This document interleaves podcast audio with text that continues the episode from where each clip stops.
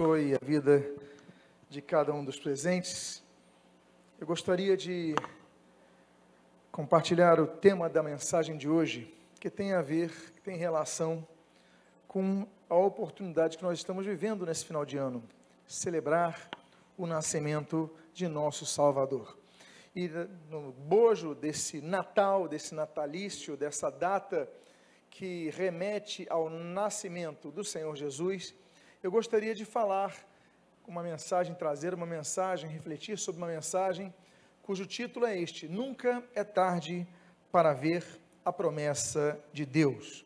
Eu convido que você abra a sua Bíblia no livro do pesquisador, médico e evangelista Lucas, capítulo de número 2. E aqueles que desejarem se colocar de pé para que façamos a leitura inicial, Convido então que assim possam proceder. Lucas, capítulo de número 2. Eu gostaria de ler os três versículos que se encontram em tela. O versículo 36, o 37 e o 38. Registra assim a palavra de Deus. Havia uma profetisa chamada Ana, filha de Fanuel, da tribo de Azer, avançada em dias que vivera com seu marido sete anos desde que se casara, e era viúva de oitenta e quatro anos. Esta não deixava o templo, mas adorava dia e noite em jejuns e orações. E, chegando naquela hora, dava graças a Deus e falava a respeito do menino a todos os que esperavam a redenção de Israel. Oremos. Pai amado, lemos a tua santa e preciosa palavra e pedimos, Deus, fala conosco nesta noite. Abençoa a nossa vida, fortalece a nossa alma e que em nome do Senhor Jesus, nesse período que celebramos o natalício, o Natal do Senhor Jesus, possamos refletir sobre eventos que acontecem na sua primeira semana, nos primeiros dias de vida do nosso Salvador e como nós podemos aprender com esta idosa a respeito daquele Natal tão especial que não apenas rememoramos, mas vivenciamos todos os dias em nossas vidas. O que nós pedimos, o fazemos agradecidos em nome de Jesus. Amém. E amém. Os irmãos podem, por favor, tomar os seus assentos. Quem aqui já ouviu falar desta Ana? Porque apesar do nome Ana ser um nome relativamente comum em nossa cultura, no Ocidente e também no Oriente, nós só temos duas Anas mencionadas na Bíblia. Tem a Ana, talvez a mais famosa, a Ana de 1 Samuel capítulo 1, que é aquela mulher que tem um grande conflito, aquela mulher que tem um grande desejo, o seu desejo era ter filhos, era engravidar, mas não conseguia. E aquela mulher então, ela faz um busca ao Senhor, faz um voto com o Senhor, clama ao Senhor, chora diante do Senhor. E ali então, Deus lhe outorga esta graça. E é que é interessante é que aquela mulher então, ela volta feliz, coabita com seu marido, tem um filho, e o primeiro de vários, e o seu filho se chama Samuel. Deus escuta, o Deus que ouve, chamar El, né? chamar, ó Israel, ouve, ó Israel, ouvir, El, Deus, o Deus que ouve, Deus ouviu a minha oração, e assim então ela batiza, ela celebra, ela nomeia o nome de seu filho. A história de Ana é muito comentada, conhecida, e ela faz um belíssimo poema a respeito disso. E Ana então virou um referencial para todos nós. E a partir do nome de Ana, muitos nomes vão surgindo. E existem nomes correlatos a Ana. Por exemplo, João. João é Yohanan. Ah, então, Yor, abreviatura de Ar, de Yahvé, né, de Deus, Jeová. É, Anã, a graça de Deus. Ana, a graça. Então, é um nome muito conhecido. Mas apesar de ser tão conhecido, só temos duas Anas na Bíblia. A Bíblia só menciona duas personagens chamadas Ana. Uma é esta, mãe de Samuel, e a outra só é mencionada num versículo da Bíblia. Nós lemos três, ela é mencionada no de número 36, mas nada se fala sobre ela, mas nada se sabe sobre ela. Não sabemos da sua infância, não sabemos da sua juventude, da sua vida adulta, só sabemos dessa mulher, que era uma mulher centenária, era uma mulher idosa. E essa mulher surge no contexto do nascimento de Jesus. Ela surge no momento certo, no local certo, na hora certa, de ver o Redentor sendo então celebrado e apresentado no templo. É sobre ela que eu quero falar nesta noite. Porque quando falamos do Natal, nós falamos naturalmente do Senhor Jesus, nós ouvimos muitas pregações dos pastores de Belém, ouvimos as pregações sobre os anjos que anunciam o nascimento de Jesus, o contato de Gabriel com o seu anúncio, falamos de Isabel, falamos de Zacarias, falamos de Simeão, mas hoje eu quero falar desta mulher, Ana, a outra Ana. A Ana que a Bíblia começa dizendo nesse texto que você está lendo, havia uma profetisa. Quando criança nós aprendemos, geralmente nós aprendemos, ou mormente se aprende no meio evangélico, que depois de aqueles 400 anos de silêncio profético, Deus suscitou um grande profeta chamado João o Batista, que nós chamamos de João Batista. E João Batista, então, ele é celebrado como o primeiro profeta que surge na nova aliança ele é a etapa inicial da nova aliança. Mas uma coisa que muitas vezes não nos apercebemos, que se nós formos orientados pelo texto bíblico, ele não é o primeiro profeta. Porque nesse momento que nós estamos lendo, a Bíblia menciona havia uma profetisa, profetis em grego, pró, né, feimi, então é, mostrou a falar por. Então, Deus levanta, na verdade, o primeiro profeta da nova aliança não é um homem, é uma mulher. A nova aliança já começa a quebrar muitos conceitos e preconceitos que o próprio Senhor Jesus vai quebrar posteriormente. Quando Jesus começa a conversar, por exemplo, com aquela samaritana junto ao poço, um judeu, um homem, o religioso judaico, não, nunca falaria, não, não se aproximaria, falaria com uma mulher que não fosse sua esposa, sua filha ou sua mãe. Jesus rompe isso. Além disso, Jesus, quando fala com aquela samaritana, Jesus rompe também a barreira do preconceito dos povos, da xenofobia. Afinal de contas, um judeu não falava com um samaritano, um samaritano não falava com um judeu. Não é problema, não era o judeu, nem problema do samaritano, o problema era dos dois. Os dois tinham um preconceito, não, não vai falar com eles que eles são, eles são argentinos, eles são, eles são russos, eles são, tinha esse preconceito. Aí Jesus quebra o preconceito vai falar com uma samaritana que por acaso é uma mulher, ou seja, o evangelho começa a quebrar, e nisso nós já vemos uma quebra. Mas essa quebra não é exclusiva do Novo Testamento. É porque nós muitas vezes somos orientados a uma formatação preconceituosa de, dos grandes homens de Deus. Só que grandes homens de Deus nem sempre foram grandes homens. Mulheres também foram grandes servas de Deus usadas por Deus. A Bíblia, ela menciona várias profetisas da antiga aliança. Por exemplo, como não dizermos, Êxodo capítulo 15, Miriam, a irmã de Moisés, era profetisa. Aí nós vamos para Juízes capítulo 4, nós temos Débora, uma profetisa que julgava Israel, que aconselhava Israel, outra profetisa. Nós vamos para 2 Reis capítulo 22, nós temos Ulda, uma grande mulher de Deus, e quando você for a Jerusalém, você vai ver lá a porta de Ulda, junto àquela esplanada das mesquitas onde fica o monte do templo, a porta de Uda, Uda, uma grande profetisa.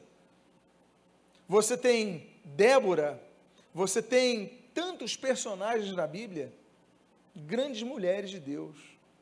Tem também as falsas profetisas. Neemias, por exemplo, vai falar ali sobre, por exemplo, a Noadia, que era profetisa desencorajadora, nós lemos, por exemplo, no texto de Apocalipse, capítulo 2, que havia uma profetisa na igreja primitiva, cujo nome era Jezabel, ou seja, correlacionando-a com aquela péssima rainha, a perseguidora dos servos de Deus, dos profetas de Deus. Mas Deus suscita no nascimento de Jesus, na época do Natal, que estamos a celebrar, uma mulher. A mulher que é profetiza. O termo hebraico, eu falei do profetis, né, e aí nós temos o profetés, mas no hebraico, o termo é nabi.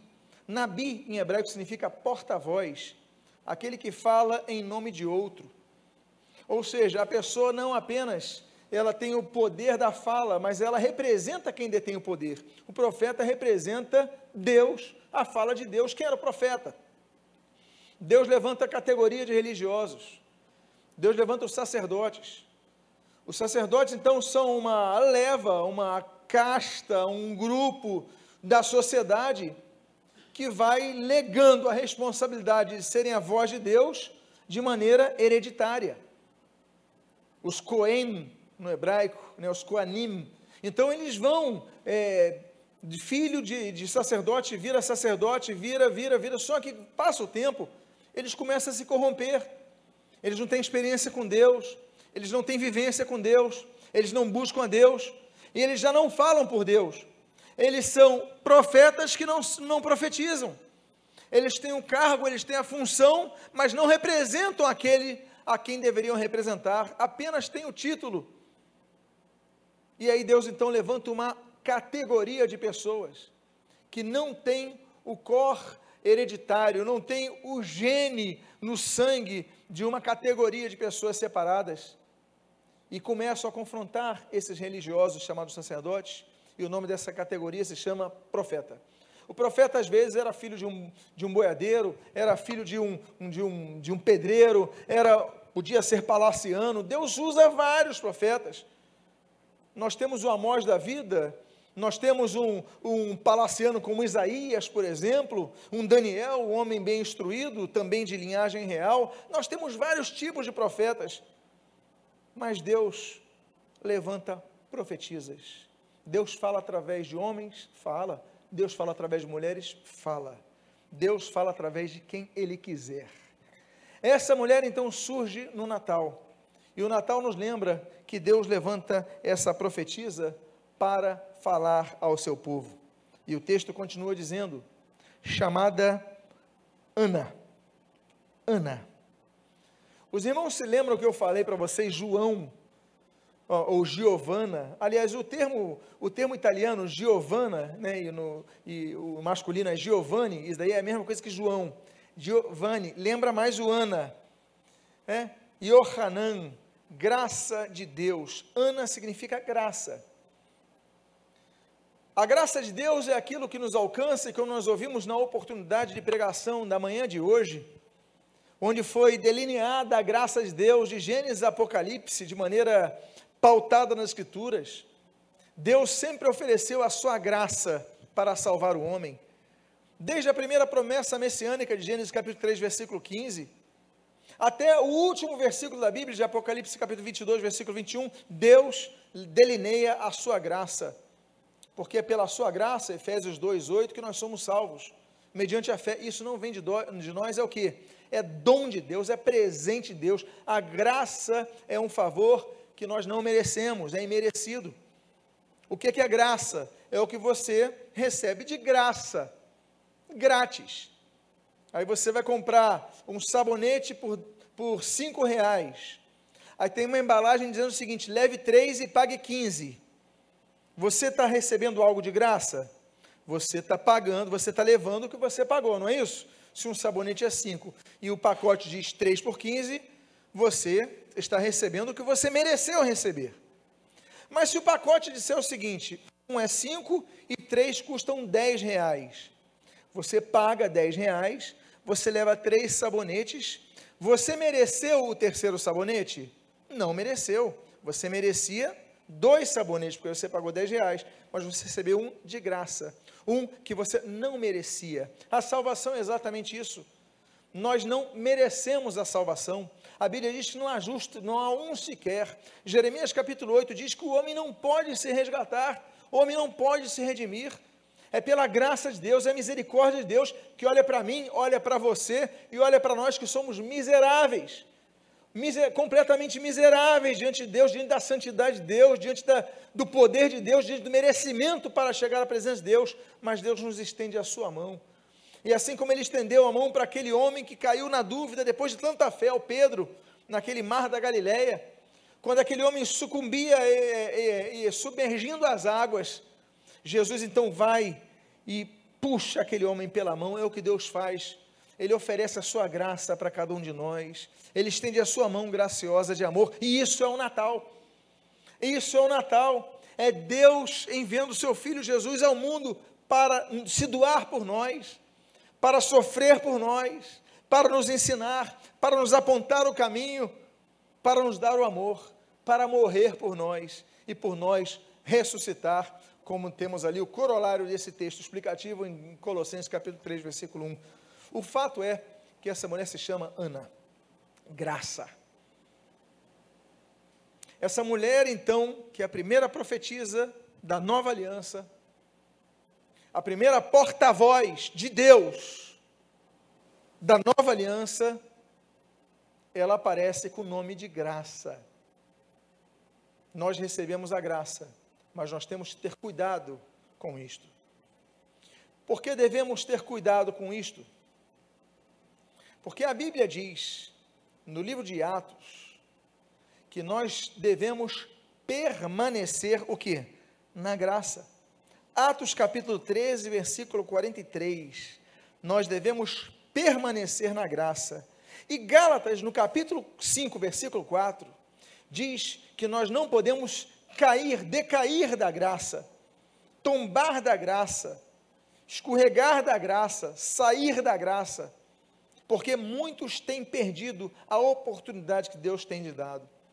Deus tem oferecido a porta de sua arca aberta mas há um momento que a porta da arca é fechada. O Natal de Jesus não é apenas uma festa para lembrarmos, fazendo as árvores, enfeitando as árvores, comprando presentes. Tudo isso é muito bonito, tudo isso é muito simbólico, tudo isso é muito significativo. Mas devemos lembrar que Natal representa graça. E o nome dessa mulher significa graça. E graça, meus amados, é algo que nós devemos não apenas cuidar para não cair da graça, mas nós devemos crescer em graça crescer em graça. Não é isso que diz a carta que Pedro escreve? Pedro escreve que nós devemos crescer na graça e no conhecimento de Deus. É a recomendação dele, vocês têm que crescer de graça. Tanto é que Lucas dizia que o Senhor Jesus crescia em graça. Ou seja, nós devemos crescer de graça em graça, buscando mais ao Senhor. Deus, derrama mais a tua graça sobre a minha vida derrama a tua graça sobre todas as áreas da minha vida. E quando olhamos o Natal, nos lembramos de Ana, e quando lembramos de Ana, lembramos o nome dela. E meus amados, algo muito simbólico. A representação da divisão das alianças, da antiga aliança com a nova aliança. A antiga aliança termina com a palavra da maldição, porque a antiga aliança é pautada na lei mosaica. A lei mosaica aponta a nossa impossibilidade de cumprir os mandamentos de Deus os mandamentos da lei mosaica.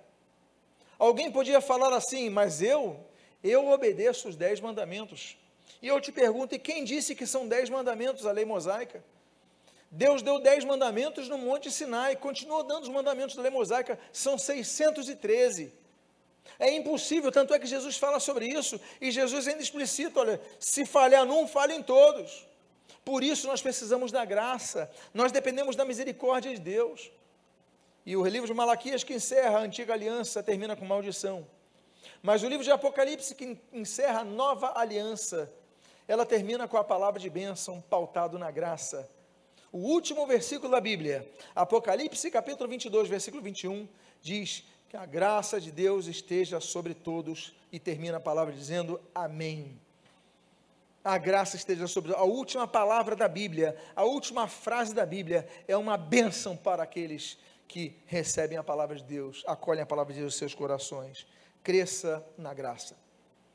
Nós então vemos sobre o contexto do nascimento de Jesus, porque essa mulher chega no templo, essa senhora chega no templo, e Jesus está lá, né, com oito dias de vida, sendo apresentado um bebezinho.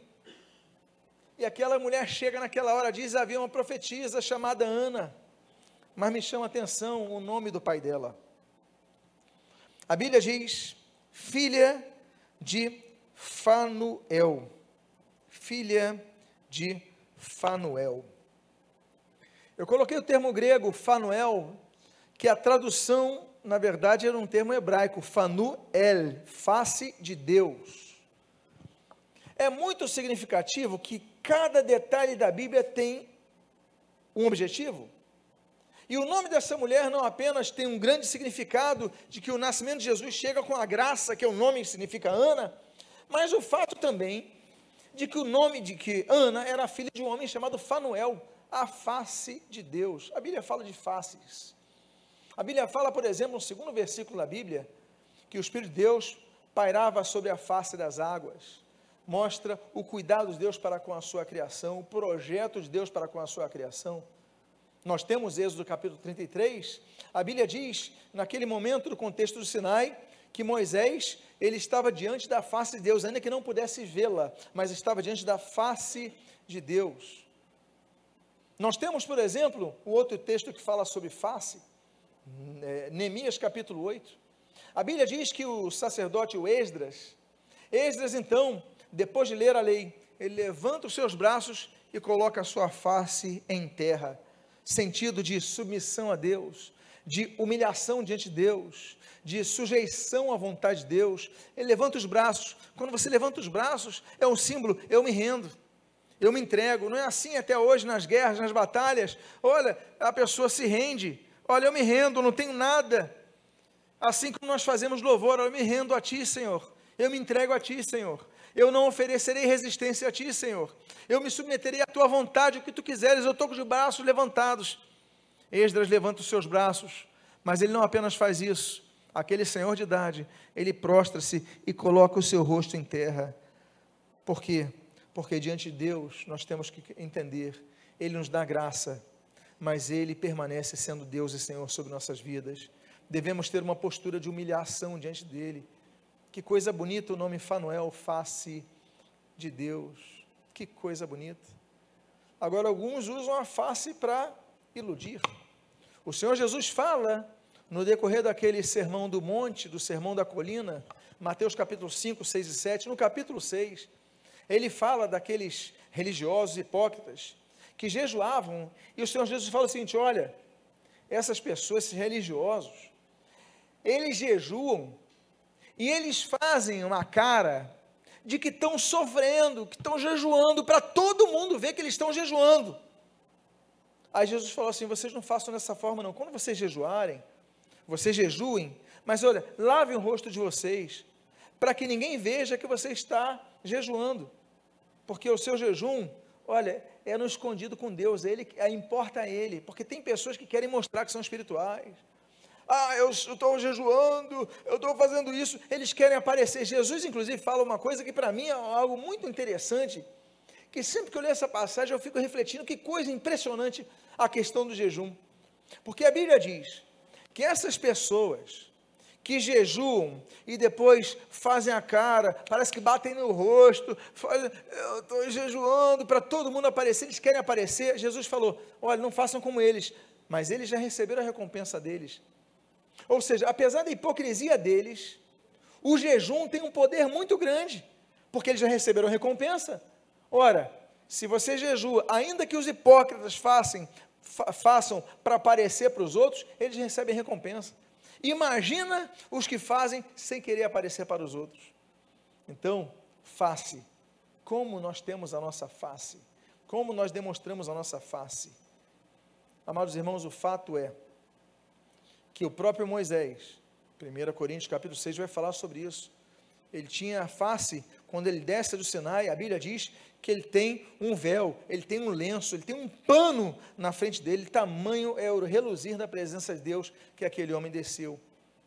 Mas uma coisa que nos alegra é que um dia, esse Senhor Jesus, a Bíblia diz, Apocalipse capítulo 22, que um dia estaremos face a face com Ele e para Ele moraremos para sempre, com Ele moraremos para sempre. Face. O Natal o Natal de Jesus, oito dias de vida, a idade de um bebezinho ser circuncidado na cultura judaica. Jesus é apresentado no templo e Simeão está ali.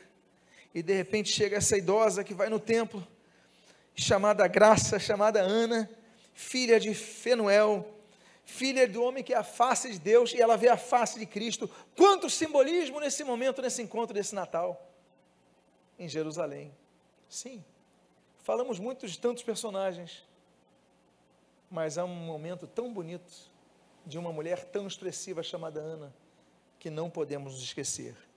O texto, o texto continua dizendo o seguinte: da tribo de Azer.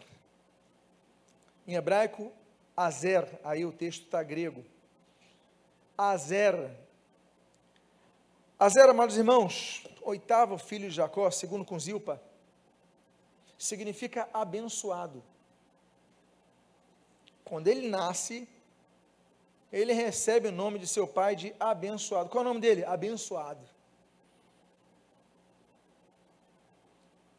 Quanto significado naquele Natal? Com três nomes. Nós começamos a ver que tudo se encaixa. Porque o que, que é o Natal? O Natal é a maior bênção que já pôde existir. O amor de Deus encarnado, nascimento de Jesus Cristo, o amor em pessoa. A mulher se chama Graça, filha de um homem chamado Face de Deus, da tribo chamada Abençoada. Aqueles que se encontram com Cristo são abençoados. A promessa de Abraão, olha, não é só para você abençoar pessoas, mas Deus fala para ele o seguinte: olha, se tu uma bênção, é sermos a própria bênção. Tudo bem que nós temos várias bênçãos, vários tipos de bênçãos. Nós temos, por exemplo, a bênção sacerdotal, Números capítulo 6, que o Senhor te abençoe, abençoarão a arônica. Nós temos, por exemplo, a bênção que é advinda da obediência, Deuteronômio capítulo 11, Olha, se vocês obedecerem, essas bênçãos estão disponíveis a você. Em Deuteronômio capítulo 28, nós temos duas situações que configuram a bênção. Deuteronômio 28 diz que a bênção que Deus decreta, ninguém vai remover. Deus decretou a bênção, acabou, está decretado. Deus é soberano. Agora, é interessante que esse capítulo 28, ele diz o seguinte, olha, e se vocês fizerem isso, Deus vai abençoar. Agora, nessas outras áreas, as bênçãos te perseguirão. Meus amados, bênção é algo tão bom, não é isso? Tão maravilhoso, que nós pedimos a Deus a sua bênção, ou seja, nós buscamos a bênção. Mas Deuteronômio 28 diz o contrário. Quando nós obedecemos, diz a Bíblia, as bênçãos te alcançarão, elas te perseguirão, elas vão, me permito então uma expressão popular, atrás de você, até te alcançar. Não é você que está buscando, você vai obedecer, mas a bênção vai te alcançar. Quando você menos esperar, a bênção te alcança. Tipos de bênção.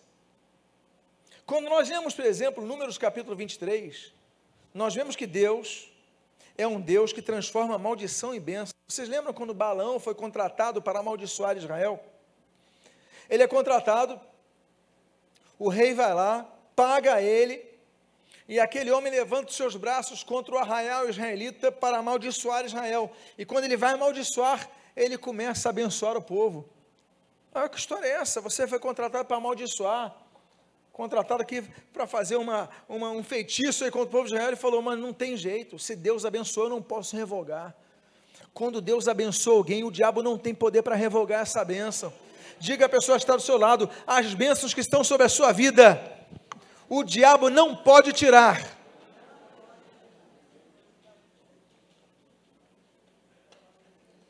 Só existe uma coisa que pode fazer com que nós percamos as bênçãos. Não é o diabo. Até porque a Bíblia diz, o Senhor Jesus diz, que as portas do inferno não vão prevalecer sobre a igreja. O diabo não tem poder, o inferno não tem poder, só tem uma coisa que pode quebrar essa bênção. No arbítrio que Deus lhe deu, se chama pecado.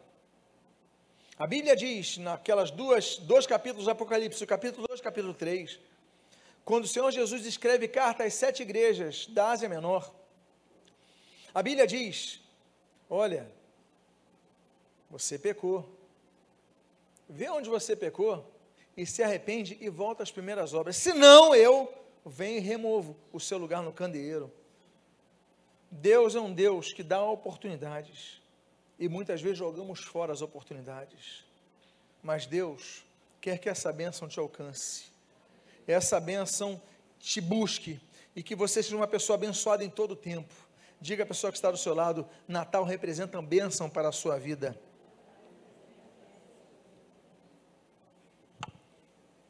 Agora, esta senhora, nós vimos que o nome dela é Ana, nós vimos que o nome do pai dela é Fenuel, nós vimos que ela é de uma tribo chamada Azer, que significa abençoado.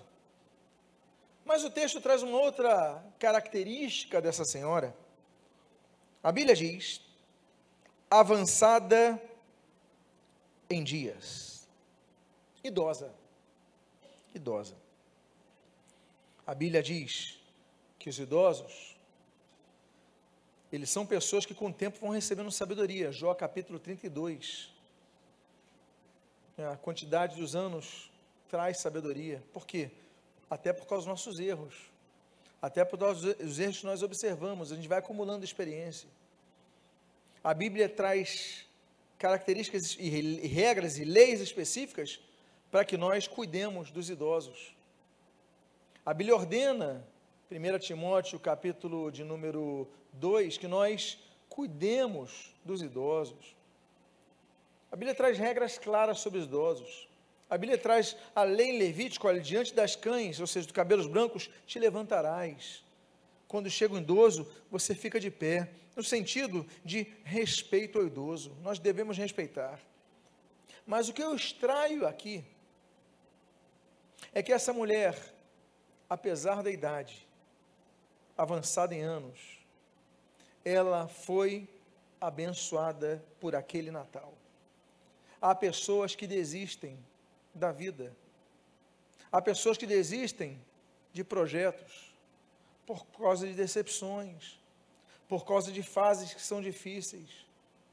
Mas essa senhora, Ana, a profetisa, ela não.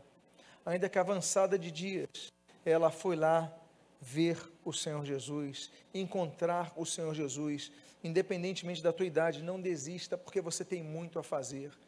Não, mas eu estou idoso demais para me envolver no ministério. Quem disse isso? Quem disse isso? Eu estou idoso demais para fazer um curso. Quem disse isso? Eu estou idoso demais para aprender a. Quem disse isso? Não se entregue, não desista. Ainda que você seja uma pessoa avançada de dias, você tem bênçãos para usufruir na sua frente. Deus quer te usar na sua obra serviço ministerial. Ah, eu sou avançado de dias, espera aí. Você pode entregar um folheto? Pode. Já está fazendo maravilhosamente muito. Ah, mas eu não posso nem entregar um folheto. Mas você pode orar por alguém? Posso. Na minha cama eu posso orar por alguém. Então você já está fa fazendo maravilhosamente coisas boas. Você está intercedendo por alguém. O fato é que não coloque a idade como justificativa para não se envolver na obra de Deus, porque Natal representa esperança a todos. Todos têm a sua utilidade. Deus quer usar a todos, Deus quer usar a você, Deus quer usar a todos. Amém, queridos? Lembre-se o que diz Isaías 46, que Deus nos carrega até na nossa velhice. Nós pensamos, ah, Deus só se lembra de mim quando eu estou com saúde, com um corpo bom, com. Peraí, até na sua velhice. Até nos momentos que você possa ter limitações no teu físico, dores nos seus ossos, mas que os seus olhos sejam como aquele idoso chamado Moisés. Quando a Bíblia diz em Deuteronômio capítulo 34, que é o capítulo da morte dele, a Bíblia diz que seus olhos não se escureceram. Ele tinha visão, ele viu a promessa. O que eu quero dizer para vocês, meus amados irmãos, é que os olhos não escurecidos significam, ainda que eu tenha limites, mas eu posso enxergar as bênçãos que Deus tem reservados. E a Bíblia diz então que essa mulher avançada na idade, que vivera com seu marido sete anos, desde que se casara, e que era viúva de 84 anos. Meus amados, vamos supor que essa senhora me ajude com matemática. Quem aqui gosta de matemática? Então, você que é bom em matemática, me ajude com uma soma. Vamos lá. Essa mulher estava viúva há 84 anos. Ela esteve casada há sete anos. Qual é o somatório até aí? Oi? 87, 84 com 7. Quantos anos nós temos? 92 anos, desde que ela casou. Então vamos dizer que essa senhora casou com 14 anos de idade, nova, mas naquela cultura, uma idade aceitável e aplicável. Essa mulher já tinha mais de 106 anos de vida. Uma senhora com 106 anos de idade, viúva na grande parte da sua vida, mas ela não desistiu de ir ao templo, de buscar ao Senhor, de louvar ao Senhor. Eu fico imaginando, quando a Bíblia registra, e aliás, só duas mulheres a Bíblia menciona a idade: Sara e Ana. Essas duas a Bíblia menciona. Agora, quando a Bíblia diz que ela tem 84 anos de viuvez, depois de sete anos de casado, meus amados, a gente não entende a viuvez daquela época. Porque hoje nós temos artifícios, regras, leis, questões previdenciárias, direitos, que asseguram às viúvas, ainda que não uma vida com uma grande estabilidade, mas um mínimo de segurança. Naquela época não existia isso. Naquela época não existiam hospitais, nem públicos existiam naquela época. Era a tua família que tinha que cuidar de você. Se você fosse viúva, essa mulher estava 84 anos, viúva, casada a sete. Há pessoas que, por causa de um divórcio, desistem de viver. Eu divorciei, e agora, o que, que vai acontecer de mim? Meus amados, o que vai acontecer de você é que Deus continua presente na sua vida. Não desista de viver, por causa que alguém que não te merece te largou. Não, continue vivendo, porque você merece algo melhor.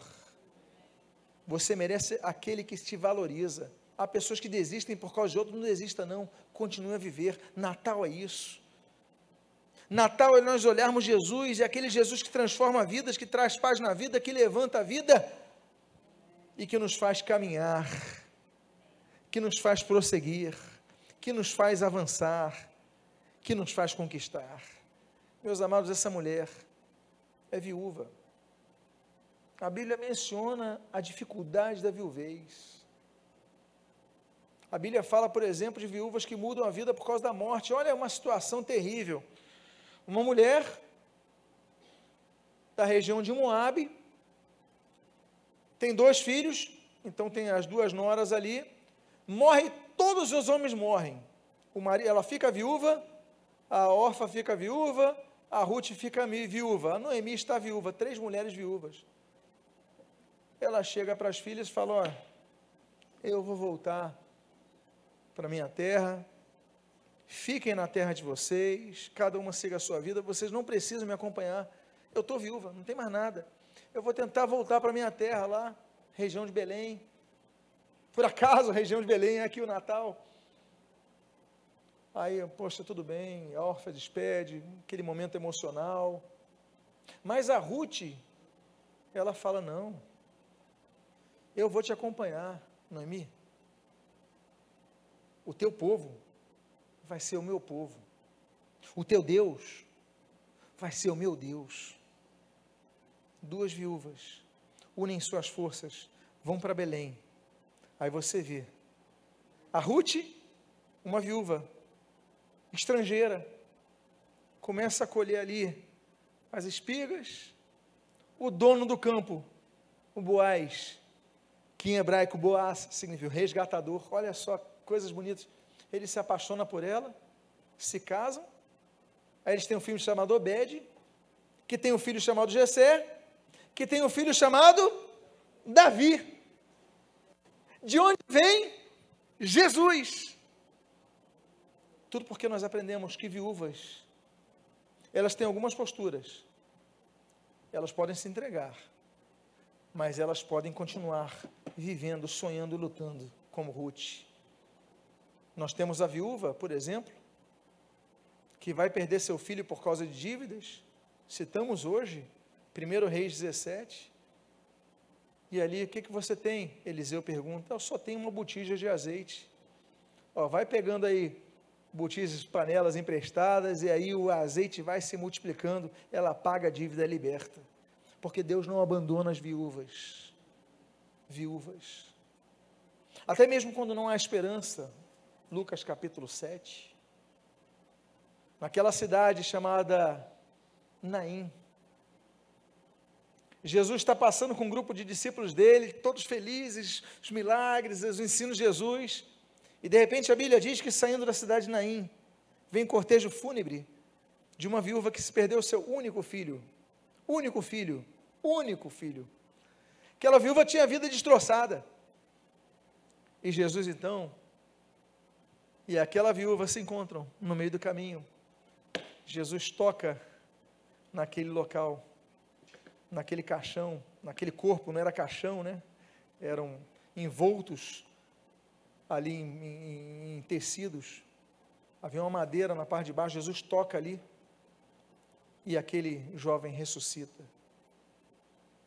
Não é porque você é viúva, ou seja, não é porque você perdeu a tua estabilidade, ou seja, não é porque a tua vida parece que tudo desandou que você vai desistir, porque o mesmo Senhor que estava em Naim, que tocou naquele corpo e trouxe alegria para aquela viúva, o Senhor de Eliseu, que faz aquele milagre acontecer, é o mesmo Senhor que nós celebramos no Natal, quando uma senhora de mais de 100 anos de idade, ela percebe que o Natal é experiência. 84 anos viuvez, mas ela continuava indo ao templo, não desistiu.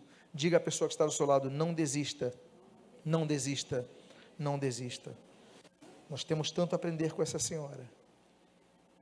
E uma coisa que me chama a atenção: nós aqui elocubramos, dizendo que ela se casou com, com 14, tinha 106 anos. Agora, olha o que essa senhora fazia com 106 anos de vida. Diz o versículo 37. Esta não deixava o templo. Não deixava o templo. 106 anos de idade, pelo menos, é o que supomos. Mas ela não deixava de buscar ao Senhor. Não deixava de ouvir a palavra de Deus. Meus amados irmãos, como nós aprendemos naquele Natal. O bebê Jesus estava chegando no templo, aquela senhora chamada Ana, a profetisa, chegando no templo, talvez pela mesma porta, talvez ali num minutos antes, por aqueles degraus, Maria estivesse carregando no colo o Senhor Jesus, degraus abaixo, talvez aquela senhora com mais dificuldade, com mais lentidão, não era jovem como Maria, subia no mesmo degrau. Mas a Bíblia diz que essa senhora não deixava o templo. Nós, qualquer coisa, nós deixamos o templo. Por uma chuva, nós deixamos o templo. Por qualquer coisa, nós deixamos o templo. Mas nós aprendemos com Ana, nós aprendemos com esse Natal, que nós não podemos deixar de congregar. Hebreus 10, 25, não deixe de congregar. Não deixe de congregar. Porque aquele Natal que marca a nossa vida, marcou a vida de Ana. Mas não só isso. 106 anos, ela podia estar em casa. Ela já podia ter desistido de tudo. Ela já podia, porque tem pessoas que morrem quando desistem de tudo. Deixam de comer, deixam de beber, deixam de tomar remédio. Você sabe dessas coisas. Entra num estado de depressão tão profundo que as pessoas morrem. Mas essa, essa, essa senhora ela falou o seguinte: não, eu tenho uma forma de reagir contra isso. Eu não tenho televisão em casa, não tem rádio em casa, não tem não tem nada, mas uma coisa eu sei: eu vou sair da minha casa e vou no templo, porque a presença de Deus me renova. E a Bíblia diz: esta não deixava o templo, mas adorava o que? Noite e dia, em jejuns e orações. nós costumamos limitar o termo adoração. Porque nós cremos que adoração, por exemplo, é algo muito atrelado ao louvor musicado. Ah, então vamos ao momento da adoração. Aí você, muitas vezes, quase que automaticamente entende o seguinte: então é o momento da música na igreja. É como louvor. Nós falamos assim, já vamos louvar, vamos, então vamos cantar, vamos tocar. Mas louvor não é música. Podemos louvar com música, porque louvor significa elogio. Louvar, elogiar são palavras correlatas. Eu louvo ao Senhor, eu elogio ao Senhor, eu agradeço ao Senhor, eu falo dos seus grandes feitos. Agora, eu posso fazer isso instrumentalmente. Então, nós chamamos período de música muitas vezes de louvor. Só que o período de música é um dos períodos de louvor. Nós louvamos a Deus quando nós elogiamos ao Senhor numa oração.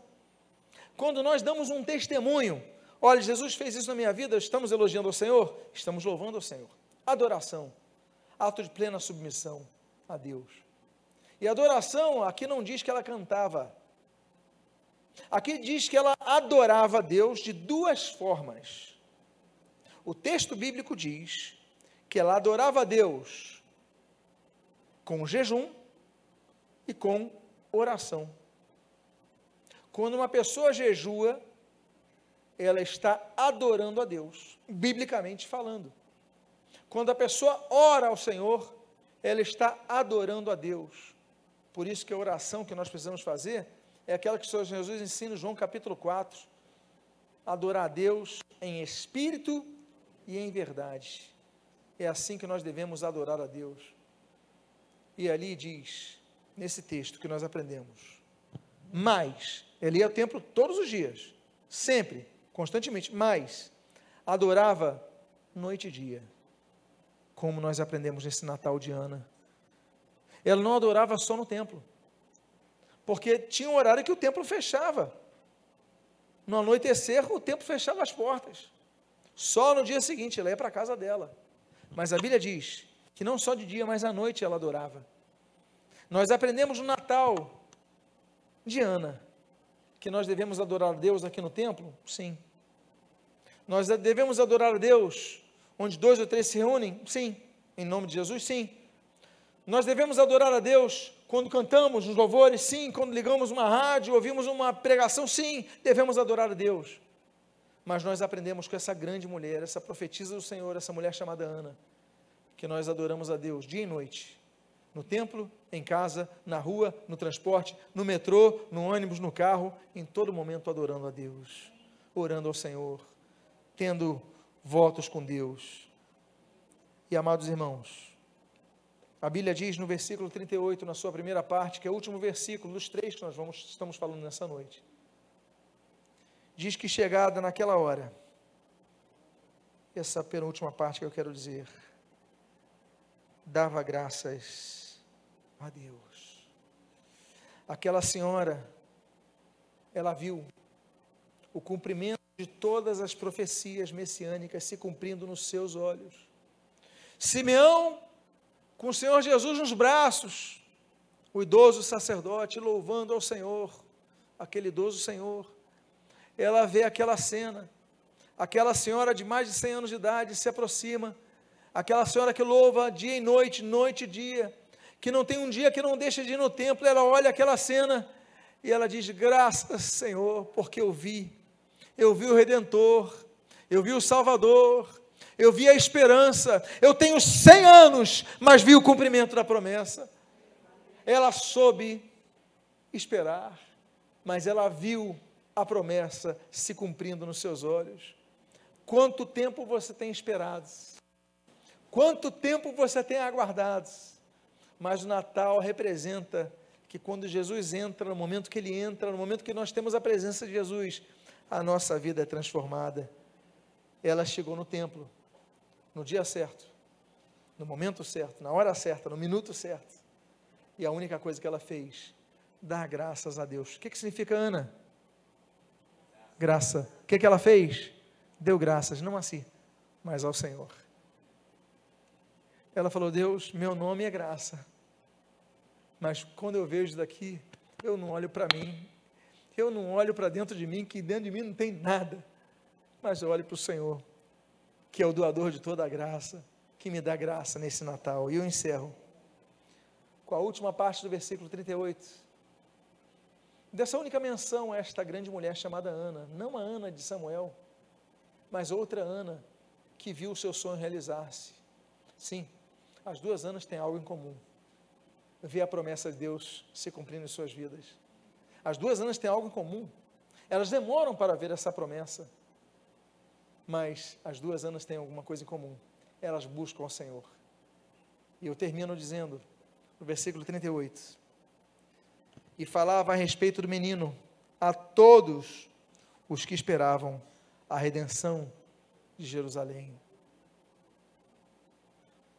Ana é uma das primeiras evangelistas da história. Porque o que é evangelho? Eu, em grego, é bom, algo bom, algo positivo. Eucaristia, bom carisma. Ah, eu, tudo que é eu na frente significa bom. E ali nós temos essa eureka, né, boa ideia, por exemplo. E aí nós temos eu angélio, angelos, mensagem. Angelos é mensageiro. É evangelium, boa mensagem, boa notícia, boa nova, boa informação.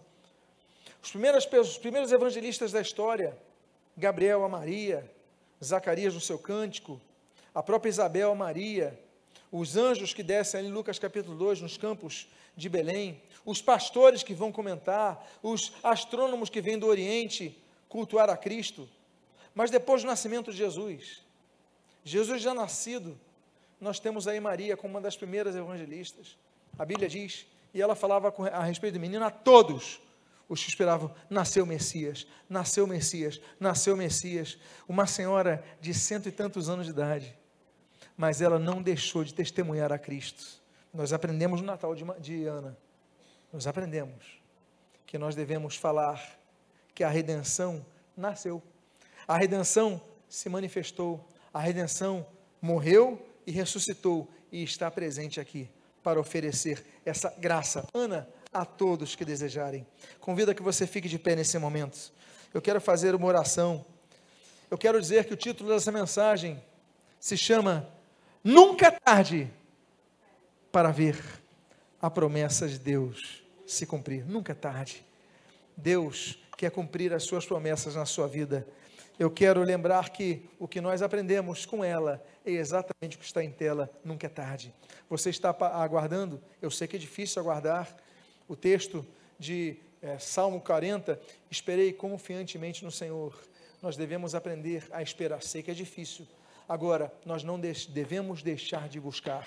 Eu convido a você a fechar os seus olhos agora e começar a agradecer a Deus por esse Natal.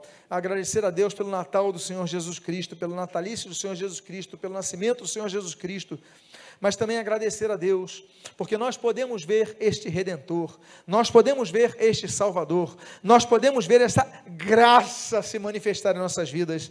Pai amado, em nome de Jesus, Pai, tu tens promessas. Aquela senhora guardou, Senhor, toda a sua vida, não deixou de te buscar, mas ainda que na sua longeva idade, já na idade, Senhor, tão avançada, uma senhora centenária, ela viu a promessa. E diz a Bíblia, essa senhora que te adorava noite e dia, dia e noite, essa senhora que te buscava, não deixava de congregar, ela se alegrou, ela te glorificou, ela te agradeceu, ela engrandeceu o teu santo e precioso nome e ela testemunhou de Jesus, que nós possamos testemunhar testemunhar Jesus, anunciar a Cristo, porque Natal é isto, Natal é o cumprimento das promessas de Deus, em nome de Jesus. Ainda de olhos fechados, eu gostaria de fazer convite. Há alguém aqui nesta noite que quer entregar a sua vida ao Senhor Jesus para que Jesus transforme a sua vida? Eu não posso transformar a sua vida, mas Jesus pode. Alguém aqui quer entregar a sua vida ao Senhor Jesus? Levante seu braço agora. Em nome de Jesus, nós queremos orar por sua vida. Alguém aqui para Jesus? Alguém aqui quer voltar para Jesus? Você que se afastou dos caminhos de Deus, você que está frio na fé, morno, uma vida morna na fé, mas você quer dizer: Senhor Jesus, eu quero que esse Natal aconteça em minha vida, eu quero te louvar em todo o tempo, eu quero, Senhor, testemunhar a Cristo em todo o tempo. Alguém aqui quer entregar a sua vida ao Senhor Jesus, quer voltar para os caminhos do Senhor Jesus nessa noite? Pai amado, em nome de Jesus, nós te agradecemos por tua palavra. Esta palavra está na internet, esta palavra está sendo distribuída a muitas pessoas. Senhor, independentemente de onde estejam, de quando ocorra isto, que o teu Espírito Santo trabalhe nesses corações, para que essas vidas venham a ter um compromisso contigo, retornem a ti, voltem a ti, Pai, e que em nome do Senhor Jesus tu transformes estas vidas. São as tuas bênçãos que nós jogamos e nós te agradecemos. E que nem aqui desanime, desfaleça, mas entenda, nós vamos, Pai nós vamos ver o Redentor na nossa vida transformar o nosso ser, nós vamos anunciar a Cristo, não apenas nos natais, não apenas nos meses de dezembro em nossa sociedade, mas em todos os dias de nossa vida, anunciar o Natal transforma vidas, o Natal restaura vidas, o, o Natal traz redenção a todos que precisam e que buscam o Senhor. O que nós pedimos, nós te agradecemos em nome de Jesus. Amém e amém. E que você possa dizer ao seu lado: nunca é tarde para ver a promessa de Deus se cumprir. Diga a pessoa que está do seu lado: nunca é tarde, nunca é tarde, nunca é tarde. Que Deus abençoe em nome de Jesus. Glorifica ao Senhor Jesus nesse momento.